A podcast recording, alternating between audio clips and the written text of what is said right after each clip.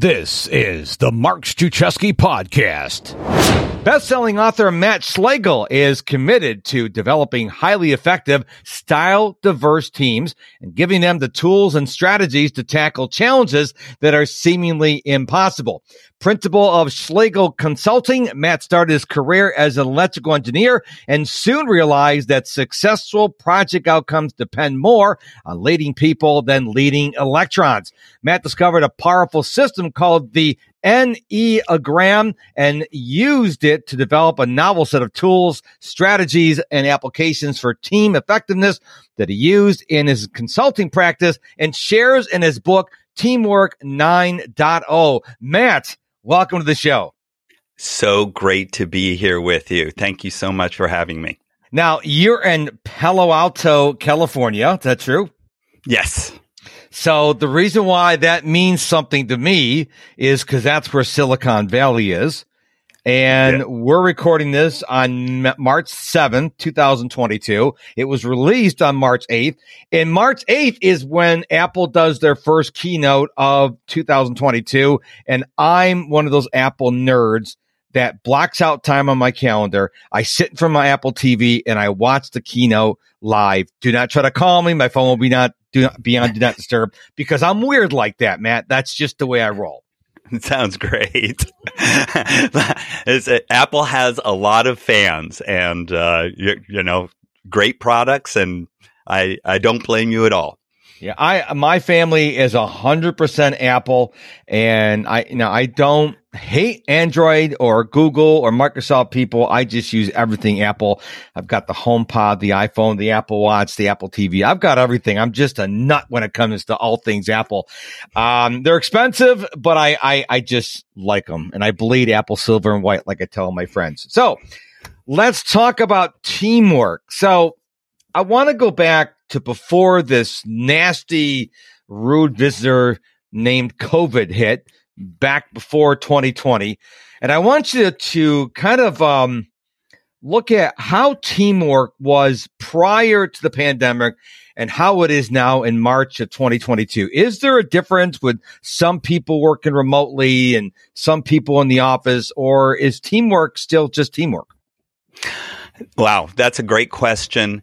Um, teamwork is still teamwork and people still go through a, you know a process by which to coalesce form teams to solve problems so fundamentally that hasn't changed um, but what has changed is our ability to interact with each other to form highly effective teams. Um, you probably know that you know communication um, is, is, more than just verbal communication. Communication, it, there's a lot of nonverbal communication that goes on as well. And so when people are co-loaded, co-located and, you know, in the physically the same space, you know, there's a different level of, you know, interaction and communication than there is when we're separated, you know, and, and working together via Zoom or whatever tools, you know, you've, you've adopted. Um, so, you know, I think we're adjusting to you know the the new realities of working together and we're working through that but fundamentally i think we're still coming together to solve our common problems you know, you mentioned Zoom, and everyone knows what Zoom is now. And uh, I'm 56. Now, I shave my head every morning. I'm going to guess you have some gray hair, although this is an audio podcast. You have some gray hair. I'm guessing you're not 22, so you're probably more my age. I'm pretty much very close to you. Okay. age. you know, and I remember growing up, I went to high school in the 80s, I went to college in the 90s, and, you know, you didn't do anything online. And I remember uh, I went to Rochester Institute of Technology, and they were one of the pioneers of distance learning, but it wasn't on the internet. They would send these things called VHS tapes. And for the younger audience, go Google what a VHS tape is. They would send them from Rochester down to Houston, where I am now, and I had to watch the videos and that was the beginning. Now everything's like streaming and is, and I, when you said Zoom, I mean, I can't imagine anyone going a week without being on Zoom or a FaceTime or a Google Meet or a Skype or something. We, it's such an integral part of our lives. And I really think this is one of the blessings, if you will, to the pandemic because we were always at work. This is my workspace and I'm at home with my home space. Now we can say, look, I don't want to go to work in an office building. I want to serve people from my home. And this technology, which really blossomed during the pan- pandemic, really helped us not only with our teammates, but also with our clients. Right. Right. And, you know, in, in terms of productivity, the, uh, you know, my productivity, you know, skyrocketed once I didn't have to get into a car and fight traffic to go work with clients right? And, uh, you know, so we all were on board that, you know, this is the way we're going to work together. You know, we set a time, we're all there online and we can all do what we need to do. And, and, you know, there was an incredible um, amount of efficiency in doing that. So that's, you know, that was the good news, you know, but the bad news is that works really well when you have already coalesced as a team. You already know mm-hmm. people. You already know how to interact. So, you know, that can be relatively seamless, but forming new teams of, with people that you might not already know really well, that's where that, you know, face to face personal interaction can be so powerful. And what I would encourage people to, to still do, even in a, a hybrid world, you know, still you want to make the time to get together, break bread, get to know each other, um, because that just helps everything down the road. Mm. Now, I want to go back a little bit because your story is fascinating. You you started in electrical engineering. Did you get your electrical engineering degree? I did. Okay. So you're kind of like our family dentist. He went through electrical engineering, uh, mechanical engineering college, graduated honors, and then he goes, you know, I want to be a dentist. Like, wow, that's an expensive pivot in your life. Uh, so tell us about, so did you start getting these ideas about the teamwork, strategy, coaching, and all that stuff while you're studying for electrical engineering, or was it after you got your degree? It was after, and I was in the middle of my career. And one day my boss came to me and said, Hey, Matt, I want you to lead a team.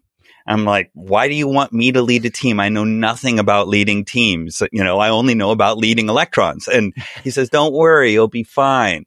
Well, that's not me. I, I, I wasn't fine. I was worried.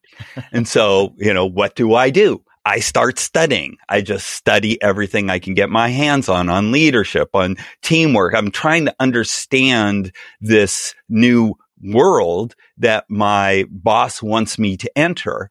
And, um, and so then, you know, along that path, I, uh, encountered this tool called the Enneagram. And this was several years into, um, having become a manager and leading teams. And, you know, so when I first, you know, came across that, I'm like, oh, okay, this is interesting. It reminds me of some other tools that I've already learned, like Myers Briggs or DISC or Strength Finders. There's a lot of tools out there for, you know, getting teams of people to work well together. And they've always fascinated me. But this one really stuck out to me. And I think it really appealed to my engineering mind because the uh, the other systems, you know, seem to me to be just kind of a snapshot of people. Whereas the Enneagram describes, it's more dynamical. It, it can describe how our behaviors change over time depending on our stress levels, maturity levels. So it's um, it's really powerful in that way. So now it adds this whole layer of time to, to the the um, you know to understanding how people interact with others so that was, you know, it started me on that path of really becoming fascinated about how teams work. You know, when you're mentioning about all the assessment tools, when I was in ninth grade, I took a career assessment profile at school. Now, keep in mind, this is back in 19, and I've already lost some of my younger listeners, like 19. Uh, yeah, born 1965. Uh, it was back in 19, I want to say 1979. I took the assessment test in ninth grade. Do you know what they told me? The assessment told me I should do, what career I should go into. This is going to blow your mind. You want me to guess? I'd say astronaut. no, no, it was agriculture. And I'm like, what now? I was like, are you serious? Uh, I am not a farmer. I respect farmers, but I'm not a farmer. Just want to put that out there. You said something very interesting before we, before we get be, uh, deeper into the Enneagram. Did I say that right? Enneagram? Yeah, yeah. Just Enneagram is okay. is perfect. Okay. Yep. You mentioned you did three things when you were asked by your manager to lead a team. You studied, studied, studied. I don't want the listener to miss that because a lot of people will just throw their arms up and go, I don't know what to do. I can't do this. And they go into this really negative state.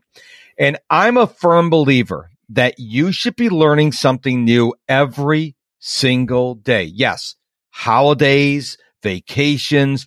You should be learning something every day because today you should be better than you were yesterday but tomorrow you should be better than you are today. And you do that by studying. So here's my challenge to the listener. And man, I want you to chime in on this.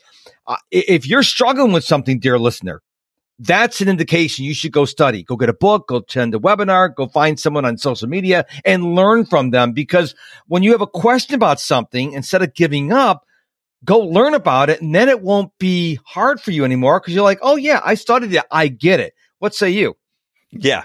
Uh, you know, that's such a good point. And, you know, my natural reaction, uh, a lot of times when I don't understand something is to, you know, get online and, and start researching or, you know, find a resource that I can read about and understand it. So uh, absolutely, you know, don't, don't be frustrated when you don't know something or don't understand something. Just use whatever that feeling is that you have as motivation to figure it out. And you know just spend a little time and and you know be generous with yourself you know it, it, that that's always um, something that's important you know when you're faced with a challenge be generous with yourself give yourself some time give yourself some slack and you know go through that process of of learning something new. And you know, the more challenging it is, the, you know, the better it will be for you in the long run. So just stick with it. One of the, the only news source, uh, the only source I get my news from is from Bill O'Reilly. He used to be with Fox News. He's got his own internet show Monday through Thursday called the No Spin News. And at the end of every broadcast, he has a word of the day. And these are like words that we don't use anymore. I mean, really archaic. And last week, I kid you not, he said, word of the day, it's clinch poop. C L I N C H P O O P. And I'm like, and he doesn't tell you what it is because he wants you to go look it up. A clinch poop is a moronic or an idiotic person. And now, because the name clinch poop, because I'm a man, I'll never forget that ever. And when I call people a clinch poop, they're like, what? Here's what it means. And then they go, that's fascinating. So they start telling people. So all my people in my inner circle are starting to call it morons, clinch poops. But it's a real word. You can go look it up. It is an archaic word, but it is a real word. And I thought that was so funny. That's a great one. Now I want to know the next time you say, you call someone a clinch poop. Yeah, exactly. it, it's it's going to be very shortly after this. I can tell you. well, hopefully you don't call me a clinch poop when we're done with the show here today. Okay, let's so let's go a little deeper on the Enneagram uh, tool. Tell us because I, I like to get really practical with my listener because a lot of podcasts I've listened to, you probably listened to them. They're like really theoretical. They're really out there what Pluto is. And people go, how can I apply this to my life? So I want you to give us some ideas that the listener can grab this, you know, cause they're probably out for a run, walking the dog, running on the treadmill. They have nothing to write with. And I want to give them a couple nuggets that they can cling on to and go, wow, I could use that today. So what do you got for us, Matt? Well, first of all, you know, I encourage um, people to check out the Enneagram and and do a little research on it. So why? Why would you want to do that? Um, I could tell you that um, in my adult life, it is the single most important thing I have ever encountered. Hmm. Um, it let me know about myself better than any other system or tool that I've come across. It really gave me insight into what makes me tick. And, and then once I realized, oh, okay, now I understand how I tick and the Enneagram describes these nine distinct dynamics. So I'm one of nine. And then I'm real, realizing that, okay, so I'm operating this way, but that's not the way the rest of the people are operating. And even when I think they're clinch poops, they're not. They're, oh, wow, that was they, nice. That was, oh man, that was, that was really good. Nice job. exactly. You know, and because we do feel that way at times uh, about other people Yet, you know, they are reacting in a way that is exactly right for them. And they're telling us something, not only about themselves, but about the situation that can help us better understand the situation from their perspective. And that's that is one of the beautiful things about the Enneagram is it gives you these nine views of the world and that your view of the world isn't the only view. It isn't the right view. There are no right and wrong views. We're all processing the world in our distinct way and we can all learn from each other when we take the time to understand that and appreciate it you know, and this is, you know, one of the, the, the, the core tenets of teamwork, right? Is, you know, mm-hmm. appreciating other people's perspectives, listening to other people, and then coming to consensus around common problems to solve them collectively so that, you know, everybody ends up being happy with the solution. How would you like to get my top five productivity tips for entrepreneurs absolutely free? Well, you can. All you have to do is go to top5productivitytips.com. That's the number five, top5productivitytips.com to get my, well, top five productivity tips for entrepreneurs. You know, when you were saying that, everyone's got their own view of the world. I remember when I was a young child, I must have been in elementary school. My parents used to take me every Christmas Eve to my father's parents' house to celebrate Christmas Eve. And Christmas Day, we'd go to my mother's side of the family. And I thought, because I was the only child, I thought everyone in the world did that. And it wasn't until I moved out, you know, went to college, like, oh, you don't go to your father's mother's side of the family and Chris, like, what are you talking about? But because I lived in that bubble, I literally thought the entire world did that. And so that, that memory, which I wasn't even thinking about until you said that, made me realize we all do different things. Now let's take it back to the workplace. Okay. There are people who are introverts. There are people who are extroverts. There are people like me who are ambiverts. In other words, when I'm on a podcast, when I'm in front of the stage, I'm an extrovert, but I if I go to a party, I'm kind of like a wallflower. And if you're an extrovert and you're talking to a very, very, very much introverted person, you're going to have to, you can't be a bull in the china shop to them because they're, they're going to, they're going to run away from you. That's, but that's what you're saying, right?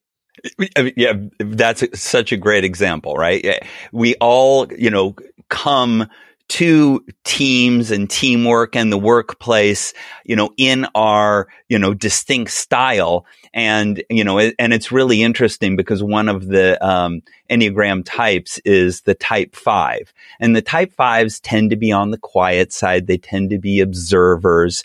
They tend to collect lots of information and uh, you know, and so they're not going to be the most outgoing, and they can be a little put off by somebody who's super outgoing. So, you know, one of the things that that you want to do is, uh, you know, especially as a leader, is to meet people where they're at. You know, and mm-hmm. um, and so that's you know one of the things that I really learned. Um, you know, a, as I went through this process, is that I need to adjust my style to better match the style of you know, whichever teammate that I'm working with, right? And this is a way to um, communicate better. It's a way to tell them that you appreciate them and their style. It's a way to build trust and rapport with people. And so, uh, but the, the key to all of this is one, learning your own style first, mm. you know, cause once you uh, you know, understand your own style, say, you know, oh, I'm a super talkative extrovert, you know, it's like, okay, I've got to learn to check that a little bit when I'm talking to my, you know, quieter colleagues and spend more time just listening, even if that listening kind makes me feel uncomfortable because it's like, oh, let's go. Come on, let's talk. Mm-hmm. Well, what's interesting is just because somebody is quiet, to your point, doesn't mean they're not taking everything in. And so I always thought, not recently, but when I was growing up, when you're quiet, you weren't that intelligent. Now I know it's not true because when you ask them a question, they don't beat around the bush. Like if I wanted to go from Houston to Palo Alto, some people would go to Tallahassee, take a boat to Africa, go over to Egypt, go over to Russia, to Japan, Hawaii, LA, and then Palo Alto. But other people would go directly from Houston to Palo Alto. Hmm. And what I find a lot of the quiet people, they're just listening to everybody and they'll go, Hey, Sally, what do you think? ABC. Boom. There's no discussion. They just give their answer. There's nothing wrong with that. There are people who don't like to talk out loud. I am always talking out loud to myself. I find as a solopreneur that works, you know, mainly my wife goes to her job and I'm home. The dog probably thinks I'm insane because I'm always talking to myself. She's probably going, you talking to me? I don't know what you're saying. But for me, talking a lot clarifies my thoughts. But there are people who like to be quiet and, and get their thoughts together. Neither one is right. Neither one is wrong it depends on well, what's most effective for you. Right. Oh, that's such a great point. Yeah. So we all have our different ways of processing information. Some people are, you know, and, and this is another aspect of the, the Enneagram that I'll, I'll point out is that it, um, while there are nine types, they split up the nine types into three groups of three. Oh, okay. And and in these three groups of three, there are the gut people, the heart people, and the head people. And one of the things, you know, and once you understand the Enneagram, you start to see it everywhere. So one of the places that I saw it really obviously was the Wizard of Oz because as Dorothy is going along her journey, she encounters the, the lion who, you know, wants courage or guts encounters the Tin Man who wants a heart mm-hmm. and encounters the Scarecrow who wants a brain. And, and so what the, the Wizard of Oz is telling us is that there are these three intelligences that we all have. We all have our gut intelligence, our heart intelligence, and our head intelligence. But it also, you know, the Enneagram will say, well, depending on your Enneagram, your dominant Enneagram dynamic, which of those three is your starting point? Mm. Right. I, you know, and people will always ask me, you know, well, you know, I test high on, you know, so I'm a type six, you know, so I, I, I so I know that's my starting point. And people will say, you know, hey, d- can I be more than one type? And I'll answer, well, are you right-handed or left-handed? You know, most often they'll say, oh, I'm right-handed. I'm like, well, does that mean you don't have a left hand? no, I have a left hand. Do you use your left hand? Yeah, I use it all the time. Right. And the more you use it, the better you get at it, right? Yeah. So, you know, and it's the same way with Enneagram types is, you know, we all have our starting point, our dominant type, but we have more or less access to the other types. And the more we exercise accessing the other types, the better we'll get it at, at doing it. And, uh, you know, and then you can go back to the, the Dorothy story because really this could be looked at as a story of a person, Dorothy, on her journey. And she's learning to listen to her three intelligences mm. as she goes along her journey and she's taking in that information and, you know, essentially forming a team with each one of these intelligences informing her to help her get to her goal. So, you know, that's just an, another way to look at the Enneagram as, as a tool for tapping in to all your distinct intelligences. And, and this is, you know, and it, just as an aside, this has been one of my COVID projects is to really understand and listen to my other intelligences and figure out how to do that. And, and, and one of the ways I did it was in um, learning to play instruments. Oh, because wow. when you, when you learn to play instrument, right? You know, I start in my head and I'm like thinking about how to play the instrument. Mm-hmm. Then I start playing it. And then after a while, I kind of start to feel the instrument and I get this feeling. I'm like, Ooh, that's the feeling intelligence coming in and letting me know how to play this instrument. And then after a while, I get to the point where I can play a song and I could be thinking about something completely different. or, you know, I could be playing a song and instead of concentrating on the song, I'm, I'm interacting with the person I'm playing for. And that's when it's become this instinctual or gut level you know, it's so ingrained in me that it's just natural. So I'm, I'm enjoying just that whole process of learning and bringing all three of my intelligences to, to the party to learn how to play instruments. I love how you brought up the musical instruments because I remember back in the day, again, going back to Mark's childhood on the show, I was trying to learn to play guitar. I took guitar lessons and I remember going to this guy's house and, and I, don't talk to me. I'm trying to read the music. And then he could just like look around and like, man, but he, he, he learned how to do that through practice. And so I know people are dying to find out how they can find out more about the Enneagram. But before we tell them that, Matt, is there anything else on your heart that you wanted to share with the listener today that you didn't get an opportunity to? Now, it's okay to say, nope, I think I shared everything, but I just want to give you an opportunity.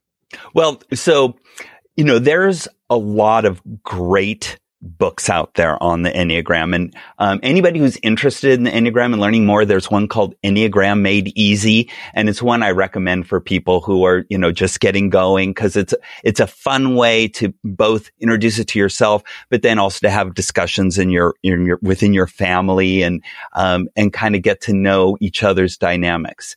Um, but the one thing that you know I what fascinated me about the Enneagram is I asked the question why are the Enneagram types numbers? Why aren't they letters or colors or animals or, you know, whatever? Um, and it turned out there was a reason why they're numbers. And the reason why they're numbers one to nine is it's actually describing a process steps one through nine. Ah. And each one of those human dynamics is the dynamic for a specific point in problem solving.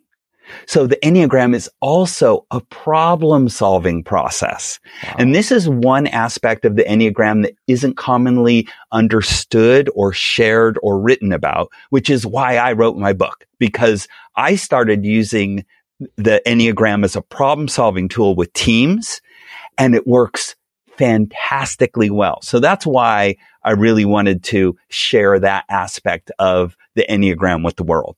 Excellent. So tell us where we can find out more about you. Where can we get your book and all that good stuff? Oh, thank you so much. Yeah. So, um, you can find me. My website is evolutionaryteams.com.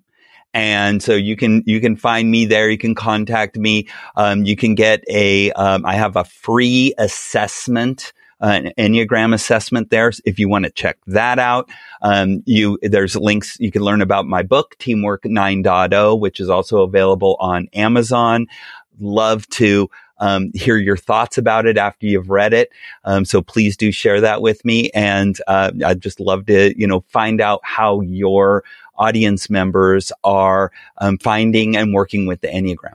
Excellent. Well, Matt, I want to thank you for being on the show today. It was a completely insightful conversation because before we connected on email, I never, I, am like, Ina, Agre- what is this? Now I know what it is. So I learned something today. And because of that, I'm not a clinch poop. So. Mark, it was such a pleasure speaking with you today. and let's all go out and not be clinch poops. And before we go, I just want to say thank you so much for listening to this episode of the Mark Struczewski podcast. I know that there is an endless stream of options for you in this day and age but you took the time to listen to the episode, and I want to thank you from the bottom of my heart. Don't forget to head on over to top5productivitytips.com and get my gift to you, my top five productivity tips. Remember, it's the number five in top five productivity tips.com. They will serve you well. Thank you so much for listening to this episode. We'll see you again real soon.